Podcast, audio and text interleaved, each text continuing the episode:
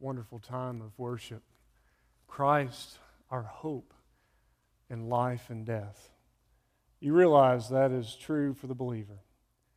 He's our hope here in the present, and He is our hope in death. Amen.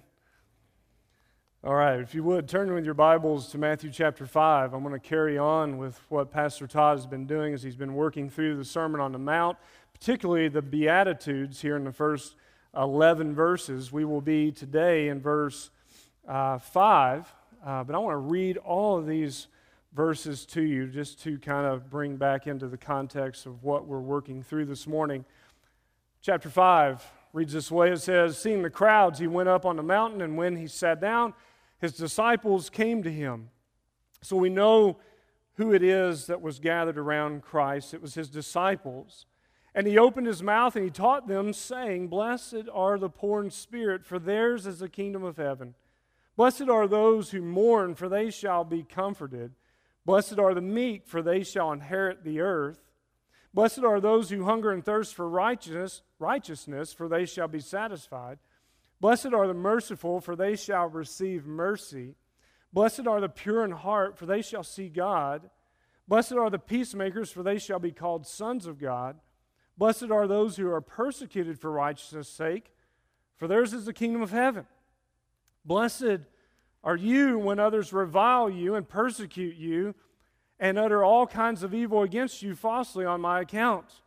Rejoice and be glad, for your reward is great in heaven. For so they persecuted the prophets who were before you. Would you pray with me this morning? Father, we come to you uh, desiring, Lord, to see the wonderful things of your word this morning. God, as Psalm 119 says, Lord, open our eyes so that we can see these wonderful things. We need your help. We need your assistance. We need your spirit to illumine our minds and our hearts so that we can see who you are and so, God, I pray, would you do that work among us this morning? And God, would you make clear this passage of Matthew 5 5 of what it means to be meek and what it means that they shall inherit the earth? Lord, would you make that clear to us today for your glory? Or it's not for our glory, it's for your glory, it's for our good. And so, Lord, please do this for the glory of Christ. In His name we pray. Amen. This morning I want to look at uh, verse 5 of the Beatitudes, but I want to kind of reverse and think back on some of the things that Pastor Todd has already talked to us about as we've been traveling through this. I want to pick up particularly in this that we've seen over the past few weeks that the Beatitudes are character traits of those who are part of the kingdom of God. And I want to be clear this morning that these traits outlined here describe all believers. And all believers give evidence of these traits. They're a whole. Through them, we view Christian character, Christian traits from eight different angles as we work through the Beatitudes. And I want to say this to you this morning that none of these traits, none of these character qualities are natural to us. They're not natural to us. Instead, each of these virtues, these traits, is produced by grace, and they are the Spirit's work within us. They're produced by grace through the Spirit, producing them in us, within us. And so, in other words, this, what Jesus is teaching here in Matthew chapter 5, is what Jesus is making us to be. It's what Jesus is making us to be. We are, as Romans 8:29 says, we're being conformed into the image of Jesus Christ. Amen? You guys are going to be hard this morning, aren't you? I'm not used to that, so I'll keep engaging you until you respond, all right? I want to say this to you. We're being conformed into the image of Christ. But let me say this, and I think many of you will identify with this in here. That conformity process is not always easy. That conformity process, in many ways, is very difficult. It's very hard. It's very trying. It's not easy, is it? Many of us know that. don't we? That it's not easy being conformed into the image of Christ, but I want us to be reminded that this, what Jesus says here in these verses and the Sermon on the Mount, this is the people God's making us to be. This is who He's making us to be. So, what is Jesus saying here when He says, Blessed are the meek? How does that relate to us? In many ways, this phrase in verse 5 is very strange to us, isn't it? This word meek, it's, it's not a word we normally hear. It's, in many ways, it's, it's foreign to us because we live in a world that thinks in terms of strength and power and ability and self assurance, aggressiveness, self realization, self actualization. That's the world we live in, isn't it? So we're not used to hearing terms like meek the reality is, the more in our culture you assert yourself, the more you express yourself, the more you organize and demonstrate your powers and abilities, the more likely you are to succeed. The more likely you are to inherit the earth. Do you agree? Those who take the bull by the horns. And so the Beatitudes, according to the world, would be much like this Blessed are the strong, blessed are the movers and shakers, blessed are the beautiful, blessed are the proud and bold, blessed are the persuasive, blessed are the ambitious. Our world values the personal possession of power, doesn't it? Our world values the personal possession of power to use it for its own end, for its own purpose. Yet here, we're reminded that the believer is altogether different from the world. We're reminded of that here. He's telling us, he's, he's making us the citizens of the kingdom of God, and this is what it looks like. It's entirely different than everything else around us. Entirely different. And so, in many ways, the disciples then and the disciples now, we need to be retaught. Because all we're consumed with is with the culture around us and what the world says. And we don't understand in many ways what this term meek means. It's foreign to us. But before we get into what the term means, I want to say this to you. It's important that you see this morning that meekness is the byproduct of poverty of spirit and those who mourn. It's, it's a byproduct of those two Beatitudes that went before it because, as Todd has already went over, Pastor Todd, he, he told us that the poor in spirit realizes his or her, own weakness, his or her own poverty before God, his or her own bankruptcy before God. He, he or she realizes they are empty handed. There's nothing he or she can bring. It's like the hymn, Rock of Ages, nothing in my hand I bring, simply to the cross I cling. We know that, those who are poor in spirit, those who God has done that work in, we realize the weakness and poverty that we have. And it leads us to mourning.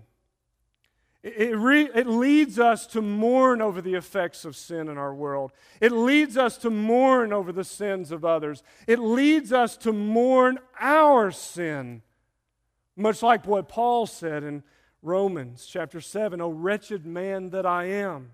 Or as Isaiah said in Isaiah chapter 6, Woe is me. Those are expressions of mourning.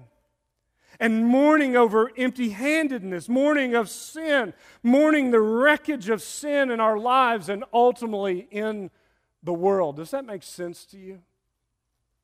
And so it leads us to what is meekness? What is it?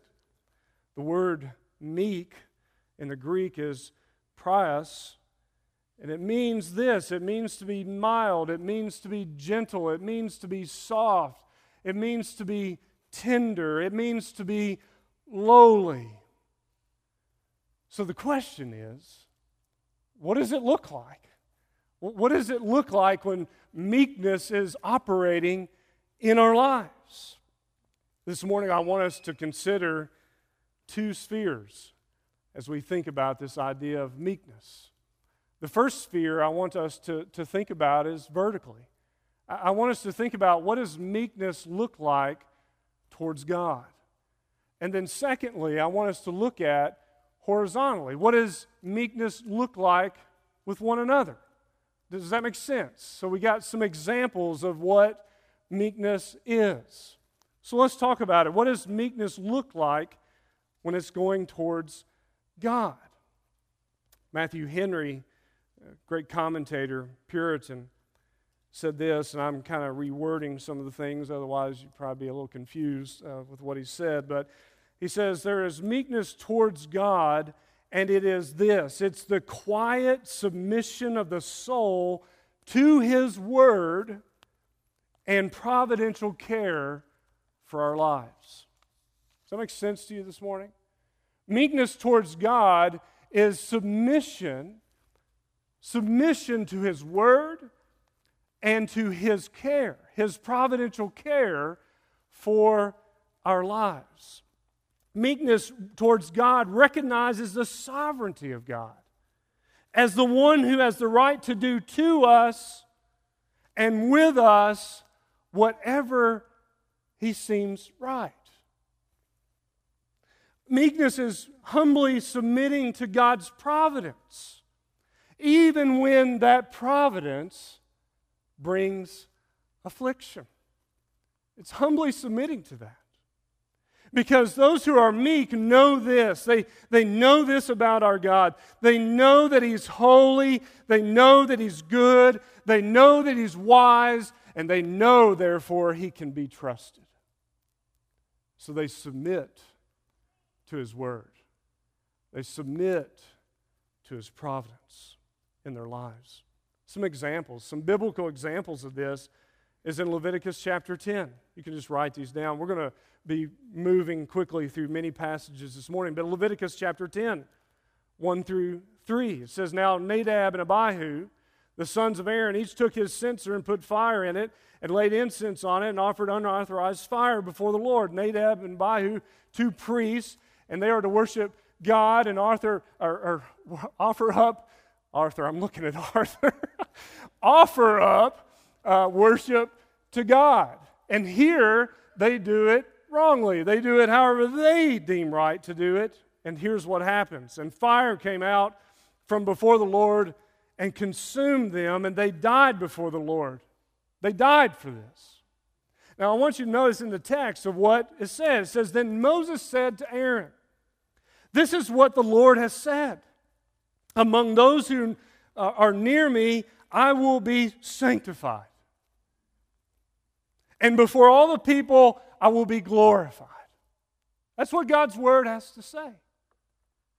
And I want you to hear how Aaron responds to this. And the text says, And Aaron held his peace. What was Aaron doing? Aaron was submitting, humbly submitting to the Word of God and the providence of God.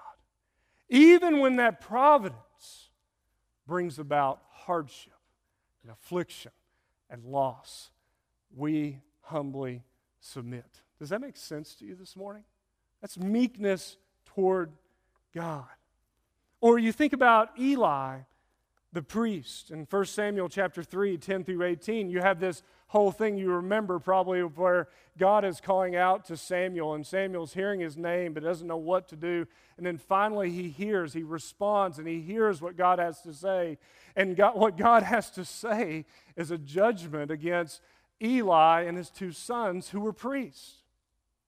And Eli, curious about what Samuel heard, he tells, he tells Samuel, Tell me what God told you.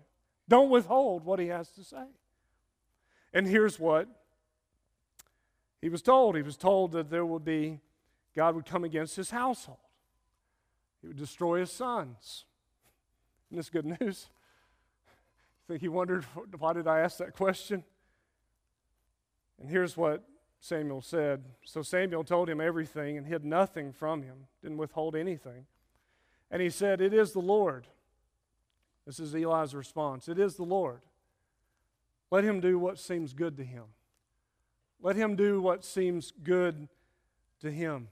Again, this humble submission to the Word of God and to providential care of God. We see that in the life of Eli. We see that in the life of Aaron. We see that in the life of Job.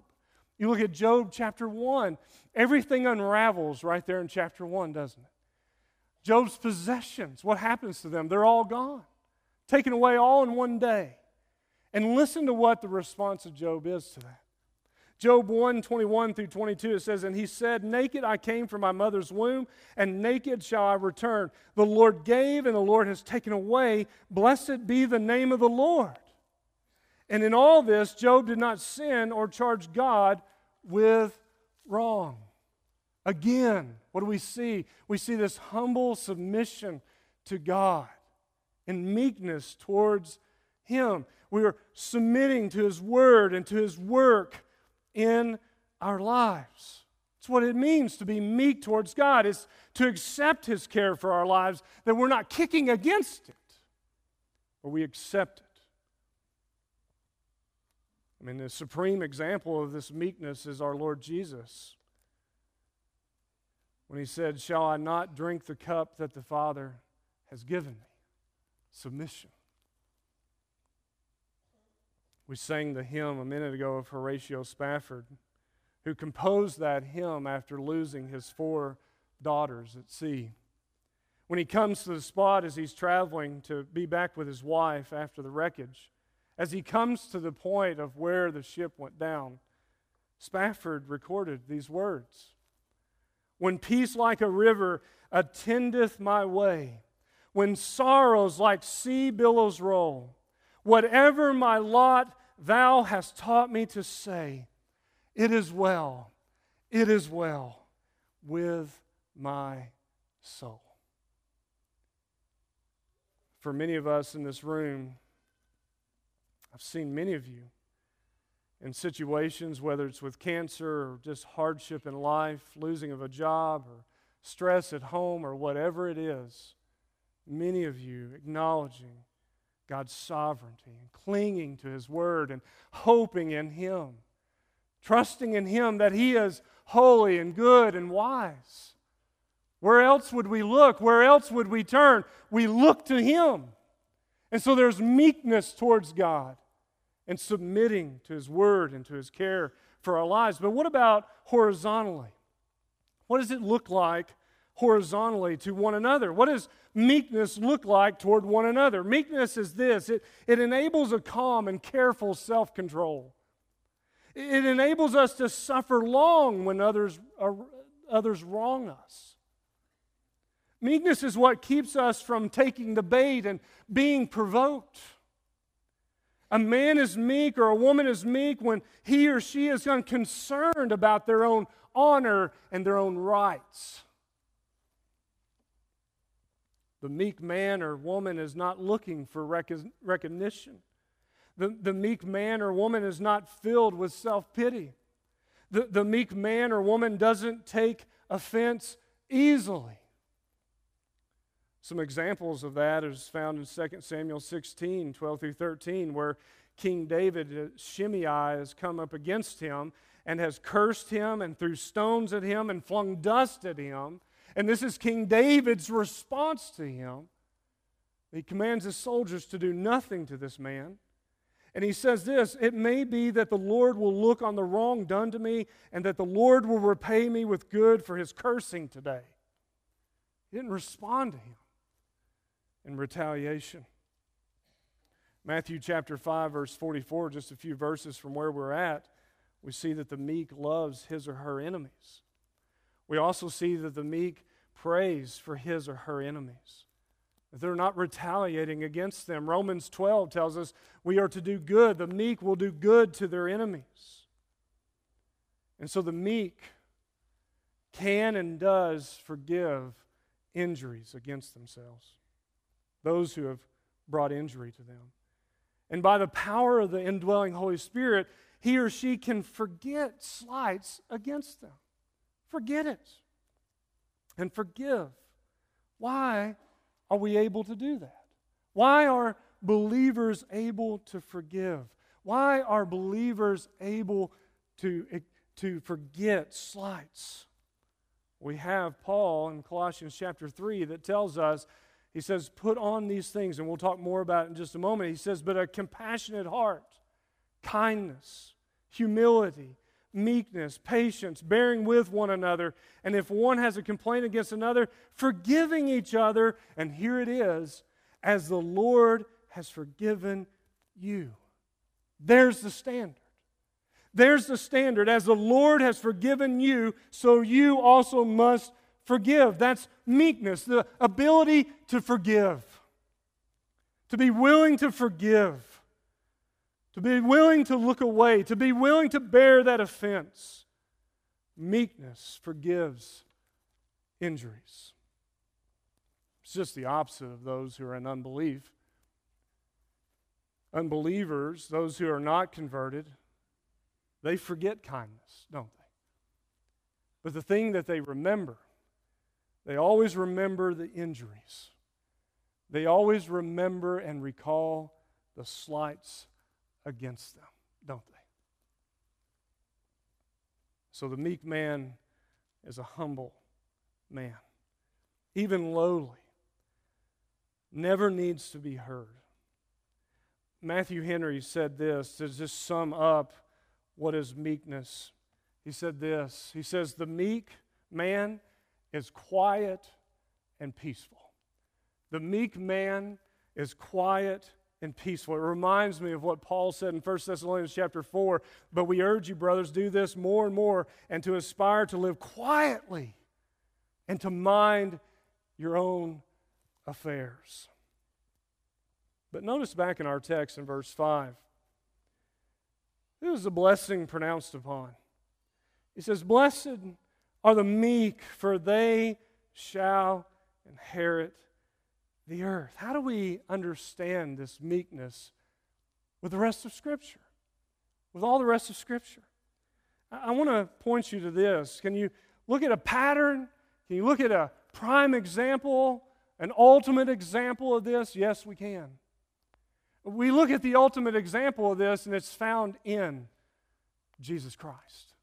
It's found in Jesus Christ. The ultimate model of meekness is found in Him. What better pattern can we look to than when God comes in the person of Jesus Christ? As we meditated on the scripture passage, Matthew 11, verse 29 through 30, look there with me quickly. Listen to what it says.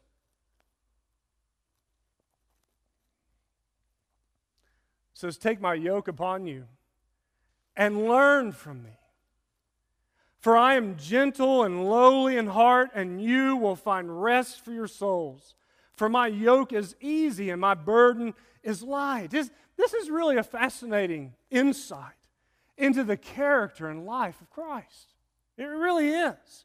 Uh, Sinclair Ferguson said this, commenting on this passage. He says, This meekness is virtually the only personal quality about himself to which Jesus drew specific attention. He is indeed, in a biblical sense, Ferguson says, gentle Jesus, meek and mild. Jesus says, Take my yoke upon you, learn from me. What are we to learn from Jesus? What are we to learn? We're going to be here a while if you don't answer. We're to learn meekness, aren't we? This word meek and gentleness can be used interchangeably in the, in the New Testament. He says, For I'm gentle or I'm meek and lowly in heart. And so, what Jesus is saying to the audience is this Take my yoke upon you, learn from me, for I'm gentle. Learn gentleness, learn meekness from me. He, he doesn't say, Learn to perform miracles. He doesn't say, learn to do the spectacular. He says, learn meekness. Another example of this, just another snapshot into the life of Christ and his meekness, is Matthew 20, verse 20.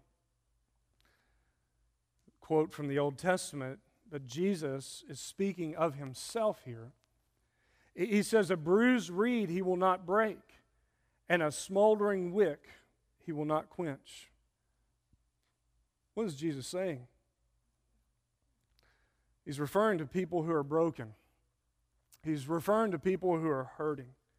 He's referring to those who are in deep pain and how he will deal with them. notice how he will deal with them. I will not break them, and I will not quench them. You see that? That that's meekness, that's gentleness. And, and we see this throughout all the gospel writings, don't we? And how Jesus deals with sinners, how Jesus deals with those who are sick how Jesus deals with those who are grieving the death of a loved one. How does he deal with them? He deals with them gently, he deals with them in meekness. I mean, you think about John chapter 21, after Jesus' resurrection, and you find his encounter with Peter, and you think after all that happened with Peter, Peter, Peter denying Christ, to the point of cursing, I don't know this man, and running off. And you look in the text in John 21 and you see how Jesus deals with him. What Jesus says to him. Jesus comes to him and says three times to Peter, Peter, do you love me? And what is Peter's response? Lord, you know I love you. You know I love you. You, you remember this interaction. Jesus could have been harsh with him. He could have been like, Peter, how could you have done such things? We've walked together for these three something years. How would you do that? What was in you? What was in your mind? I told you I was going to do this. Why did you deny me? No. Jesus comes to him and says, Peter, do you love me? Do you love me? Gentle. Or you think about John chapter 13, when just before the Passover, Jesus bows before his disciples and he washes their feet. He's gentle, he's lowly. In fact, Jesus was so meek that he would permit himself to be openly, bitterly, continuously slandered for the words he spoke, the company he kept, the teaching he gave, the miracles he performed, for the claims he made, he was so meek that Peter said, when he was reviled, he did not revile in return. In fact, Isaiah prophesied of that in Isaiah 53, verse 7. He was oppressed, he was afflicted, yet he opened not his mouth. You think about on the cross, there's so many examples on the cross. He said this Father, forgive them, for they know not what they do. That's meekness. That's meekness towards others. This is meekness. This is the ultimate example. I mean, you think about how the writers even classified Christ coming into the world that he was the Lamb of God. He was gentle, he was lowly, the Lamb of God to take away the sins of the people. And I want to say this to you this morning all these qualities that have been outlined here in the Beatitude are to be qualities that you and I share. We share them in Christ. Because you realize this when you are meek, it is evidence of your union with Christ and your conformity to his image. Does that make sense to you? It's evidence of union to Christ and conformity to his image. So, not only does Scripture give us a picture of meekness, the ultimate example of that, of being Christ, but we also see, secondly, that Scripture commands us to put on meekness. It commands us to do that.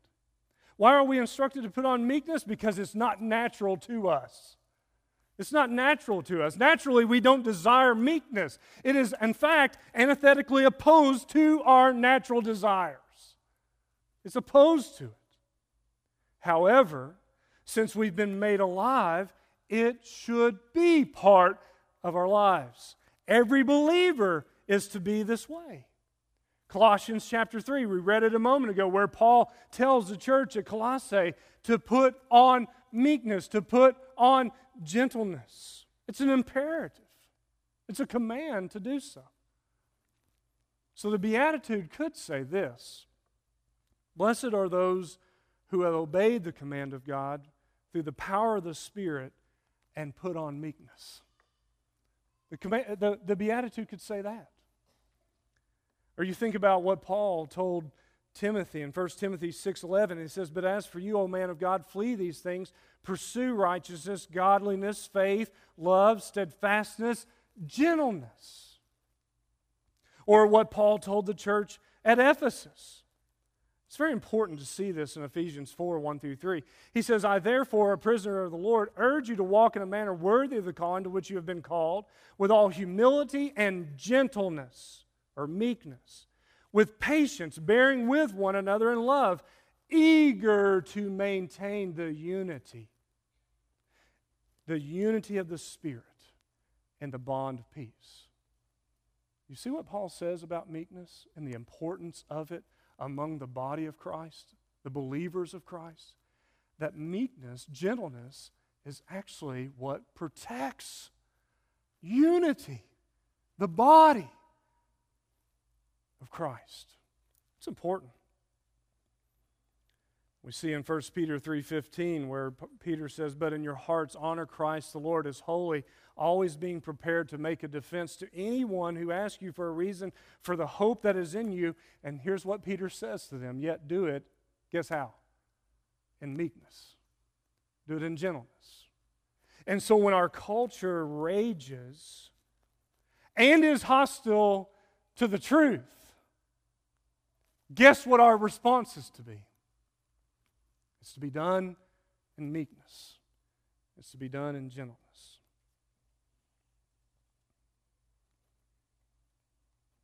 And so the Beatitude could say this Blessed are those who have obeyed the command of God by the Holy Spirit and have put on meekness because they have mortified pride. They've mortified through the Spirit pride. They've mortified through the Spirit irritability, harshness, and self interest. They're praying and asking God to do a work in their lives, to, to put away their wretched condition, and to put on meekness. Does that make sense to you this morning? So not only do we have the ultimate example given to us and the command is given to us, but we also see that this we have a promise. Third point is this the indwelling Holy Spirit, and by the way, this is the final point.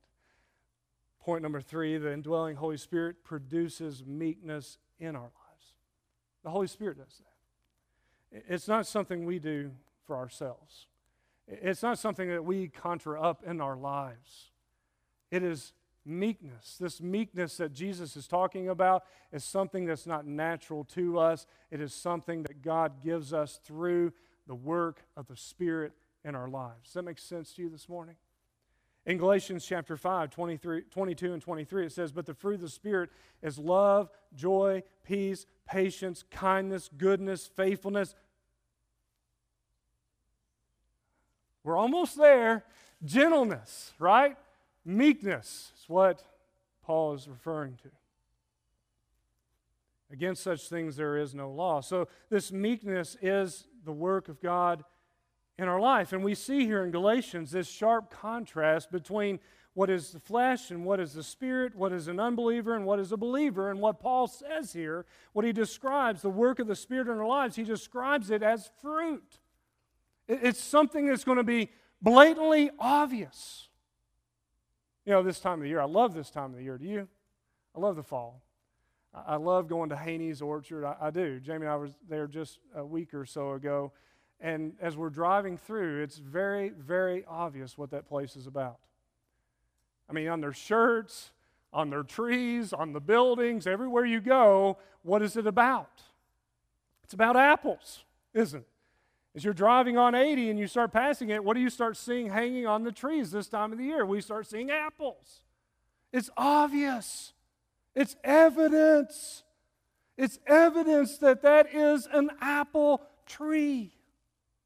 And what Paul is saying about the fruit of the Spirit, it is obvious that they're the people of God. It's clear, it's not hidden. And so the fruit shows the reality of the profession. So, this is a picture of the believer, the maturing believer, is a meek person who is being conformed into the image of Jesus Christ. Look back at our text in verse 5. He says, Blessed are the meek. And I want to say this to you. Of course, they're blessed. Of course, they're blessed because they are being conformed into the image of Jesus Christ, who is the ultimate pattern, example of meekness. Of course, they are blessed because they are commanded to put this on. And of course, they're blessed because it's the fruit and work of God's Spirit in their lives. You hear me this morning? So, what is, as we finish here, what does Jesus mean when he says they shall inherit the earth? It doesn't seem like we're inheriting the earth. Does it to you? The ones who are inheriting the earth, it seems like those I described early on the powerful, the aggressive, the movers and shakers. Those to be those are the ones that seemingly are inheriting the earth. Do you agree? What Jesus is describing here is a great reversal. A great reversal. The kingdom of God will turn the values of this world upside down. We don't see things the same way, do we? The world looks at it totally different than we look at it. Should, right? We should be looking at it differently.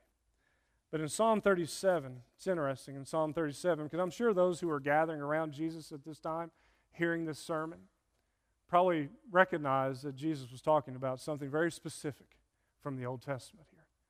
Psalm 37, what I had Daniel Cannon read for us. In Psalm 37, it's a psalm of, of David, King David.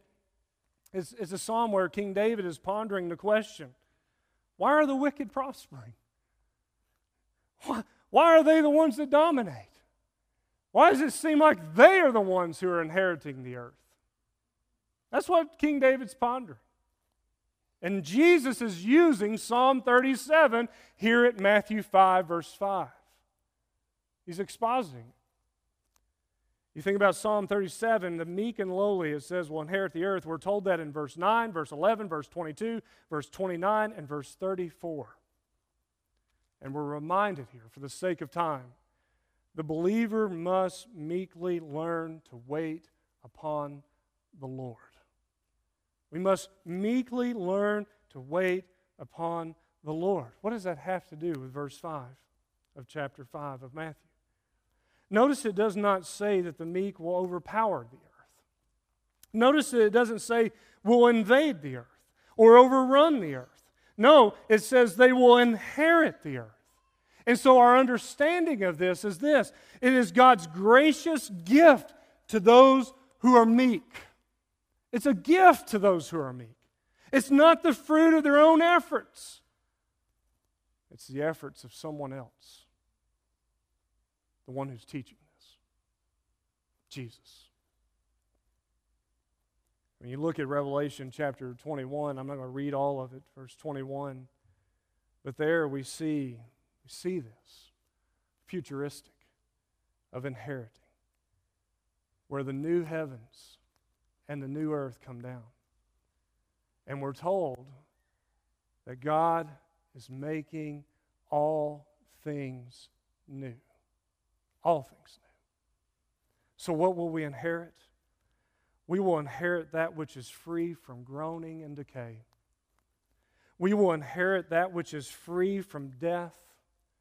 We will inherit that which is free from tears and crying. It's there in Revelation 21, we're told he wipes away the tears. No, those things have passed away. All things are now new. The meek, hear me this morning, will inherit the earth. They will. So, as we conclude, I want you to think about four things.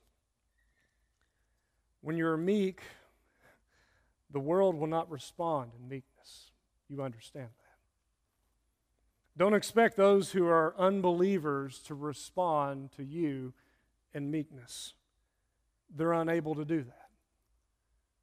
You're unable to do that unless the power of God through the Spirit is working in your life. Number two, we are to be meek everywhere we go. It's not limited to a certain place. Everywhere you go, this is who you're to be. And third, I want to say this to you pray that God would develop this in you. Ask Him to do that. Ask Him to do that gracious work in you to develop meekness in your life.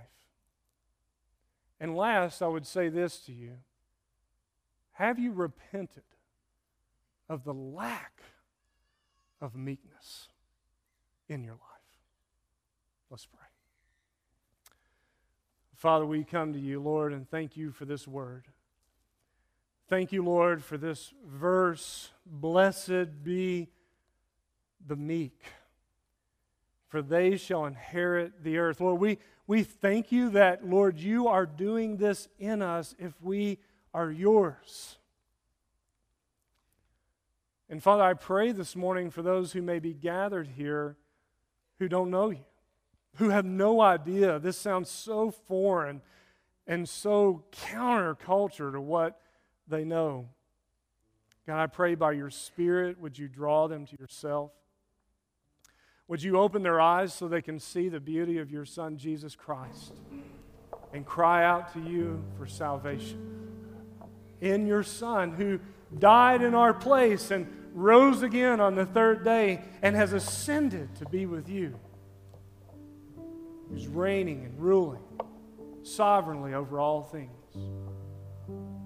God, we come to you today and we thank you, Lord, that we have this great hope of your Son, Jesus. Thank you that we have this great hope of your Spirit working in our lives, conforming us into the image of your Son. Lord, I just pray today and I pray you would, you would just join me in this prayer. Lord, would you work this in us?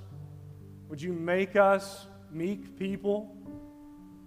Lord, certainly as we looked at this ultimate example of your son, that's who we're to be. We're, we're to be like that. We're to be gentle. We're to, to be meek. And Lord, we need your spirit to do that work in our lives.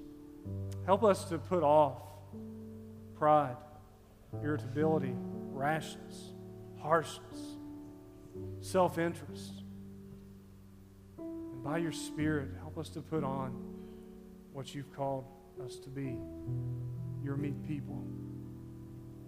And Father, I pray and thank you, Lord, that by your good gift of grace, we will one day inherit what is free from groaning, what is free from brokenness, what is free from death, what is free from pain.